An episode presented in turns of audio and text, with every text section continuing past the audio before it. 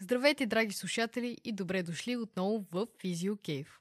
Днес в Физиопещерата ще си поговорим повече за криотерапията и също така за изкълчените глезени. Да започнем с криотерапията. Като цяло какво представлява? Мисля, че всеки е чувал за ICE методът, нали? Методът с леда.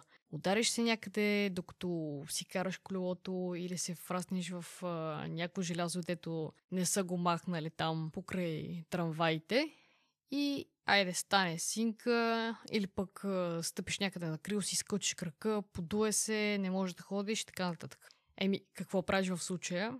Дали? Почиваш си крака, слагаш си лед или пък го обвиваш с зеле, нали, както баба е казала. Важното е, че работи и след няколко дни, айде пак си на работа, на даскал и така нататък. Но защо го правим и защо действа? Като цяло криотерапията представлява буквално терапия с студен фактор. Като студния фактор може да бъде с различно естество, като примерно леда или пък някаква такава друга течност, както тези, които използват за преносимите хладилни чанти, или пък, например, студеният въздух. Използваме студния фактор, за да изстудим самото място локално, или пък дори може цялостно да изстудим тялото в така наречения cryo chamber т.е. точно криосауната, която се ползва и вече става толкова популярна и в България. И как действа криотерапията? Имаме няколко ефекта. Първият е хемодинамичен. Имаме сиване на съдовете, т.е. вазоконстрикция, защото тялото усеща, че има нещо студено ли, че иска да отнема топлината на тялото. Съответно се изпраща сигнал до централната нервна система, връща се обратно сигнал за спазъм и така, нали, се свиват съдовете, за да може да не се отдаде прекалено много топлина. И освен този директен ефект, имаме и още един индиректен, чрез намаляване на някои вещества в кръвта, които имат вазодилатиращ ефект, като хистамините и простакланидите. А също така имаме и повишаване на симпатиковите адренергични рецептори. И затова имаме една такава реакция, която се нарича Wells-Hunting Reaction. При прилагане на студния фактор имаме изстудяване. Нали? Имаме си констрикция. След като приключим с прилагането на студния фактор, тялото търси да си намери отново нормалната температура. И затова достига до някакъв тип хомеостазва, след което следва отново дълъг период на отпускане на съдовете, е след това следват кратки фази на свиване и отпускане, докато се постигне първоначалната температура преди да сме приложили криотерапията. Като цяло така действа и какви са невромускулните ефекти, които по принцип търсим и прилагаме. Имаме увеличаване на времето за преминаване на нервните сигнали, имаме намаляване на болката, а как се намалява болката, тъй като студните рецептори са доста и сигнала, който изпраща до мозъка е доста силен, може частично или напълно да се блокира сигналът за болка в съответното място. Има просто повече рецептори, които да го приемат и те изпращат още по-силен сигнал който може да блокира пътят на болката за нали, известно време. Това е, разбира се, краткосрочно. Също така се улеснява мускулната контракция, имаме влияние и върху самата сила. Отново краткосрочно, след прилагането на криотерапията, имаме увеличаване на силата, но ако примерно се приложи за по-малко време, по-малко от 30 минути. И също така имаме и намаляване на спастичността. Метаболитните ефекти, които има криотерапията, са свързани с намаляването на метаболитния товар, т.е. имаме намалена нужда от кислород и съответно тъканите, които са нали, около това, което първично е било увредено, нямат нужда толкова от кислород. И съответно се намалява степента на вторична хипоксична, т.е. поради липса на кислород, увреда на тъканите. Също така имаме въобще намалена възприемчивост за кислорода. Не само намалена нужда, но и въз... намалена възприемчивост за кислорода. Имаме също така намалена продукция на метаболити, намалена клетъчна активност и разбира се, забавено възстановяване. От което може да заключим, че като цяло криотерапията не благоприятства функционалния възстановителен процес, а по-скоро го забавя. И въпреки това, криотерапията може да се използва, стига да се знае как. Как може да използвате леда? Противовъзпалително, 2-3 дни максимум след някаква остра травма, като се използва до 15 минути студния фактор, не повече. Внимава се много да не се изгори кожата термично, защото понякога може и това да се случи. Не трябва да се изстудява прекалено. Как може да се опише като цяло усета от криотерапията? Той преминава през 3-4 стадия. Отначало имаме некомфортно студово усещане, което пък е последване от парене, щипене. Може да имаме като такъв все едно спазъм и накрая да усетим буквално обезчувствяване на самата област. И разбира се, не трябва да позволяваме на паренето да стане прекалено много, защото може наистина термично да се изгори самото място. Да, като цяло може да се отключи нещо, което е неблагоприятно, така че трябва да се внимава с студа като цяло. Трябва да се внимава с, особено с цялостните криосауни, защото понякога може да е опасно за някои хора, нали? Трябва да е добре информиран терапевта, който наблюдава човека, както и самия клиент или пациент. Но като цяло, макар и краткосрочно, има противоболково действие. Като това може да се използва, разбира се, в различни състояния. Нали, тук мога малко повече да говоря за терапевтите. Когато имаме, примерно, МС, нали, знаем, че не трябва да прегреваме пациента, така че е добре да съчетаем, примерно, активни движения, последвани от криотерапия. Целта ни е да намалим скоростта на прегряване на пациента, буквално.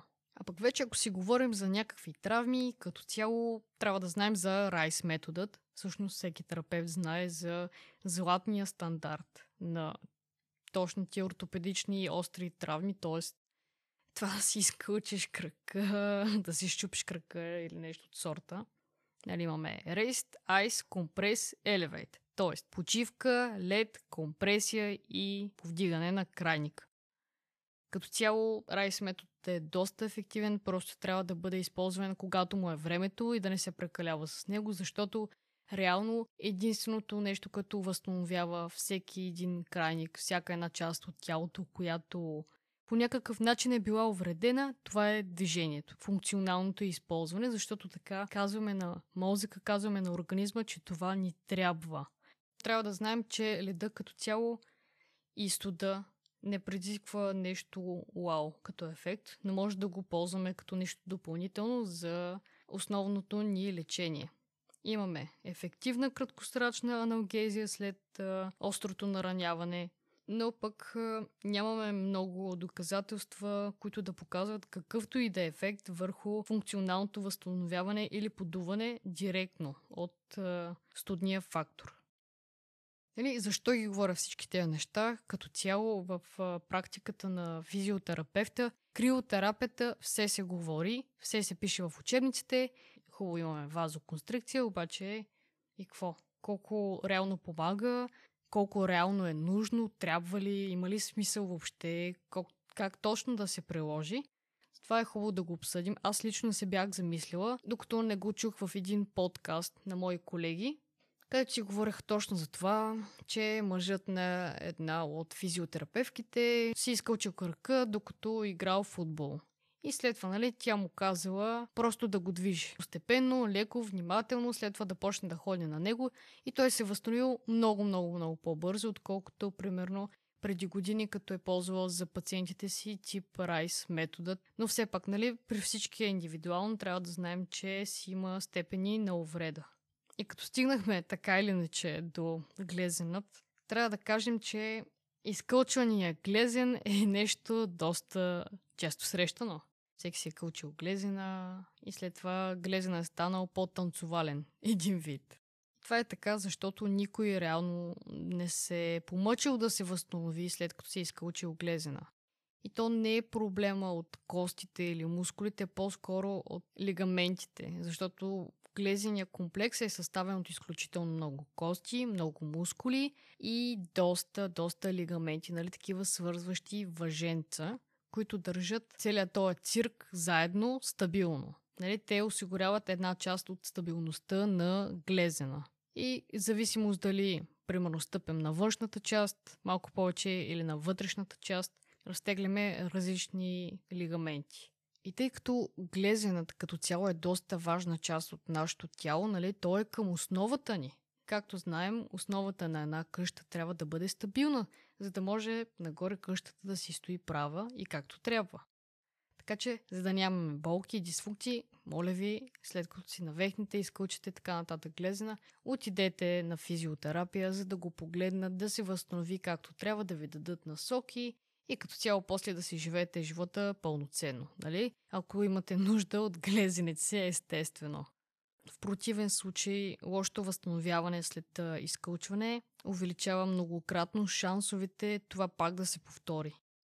Ако пък особено имаме много голямо подуване, невъзможност за стъпване на кръка, наистина трябва да потърсим медицинска помощ.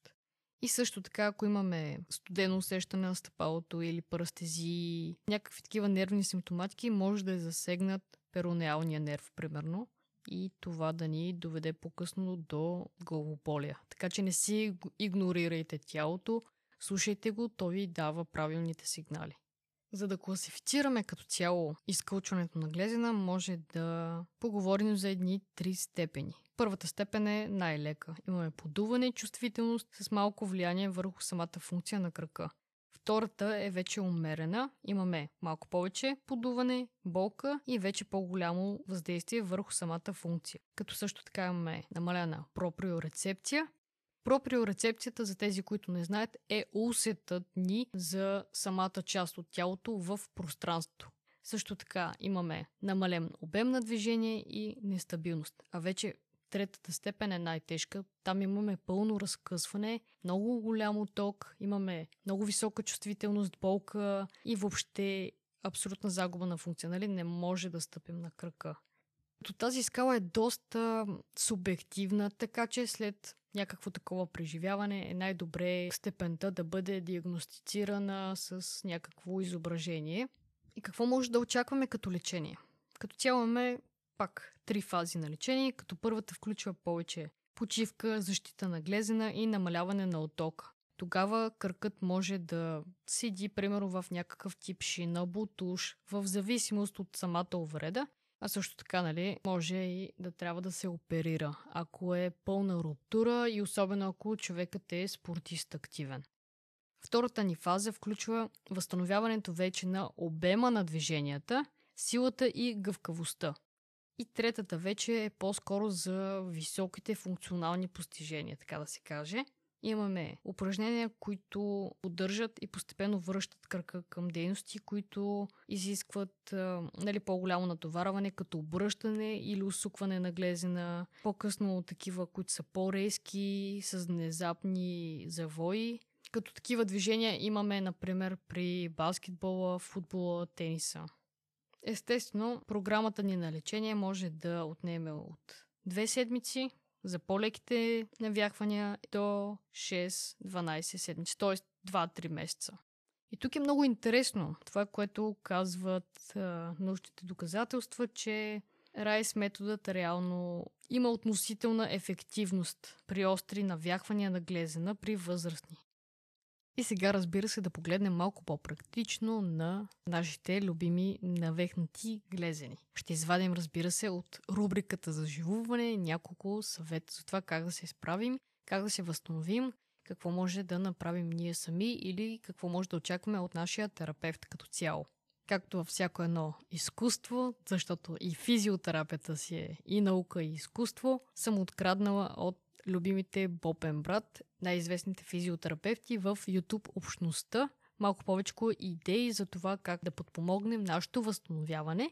За да премине от тока, единственото най-полезно нещо, което може да правим е да го раздвижваме глезина и то най-добре, когато е примерно повдигнат по някакъв начин, комбинирано с движение.